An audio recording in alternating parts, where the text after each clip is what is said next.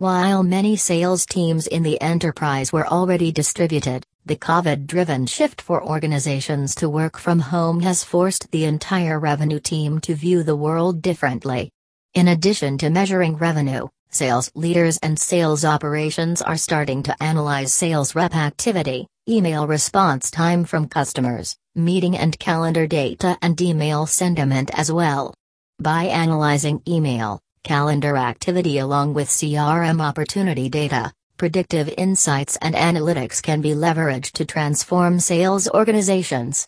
This shift to measure and analyze activity and metrics can make profound impacts on a sales organization's ability to scale.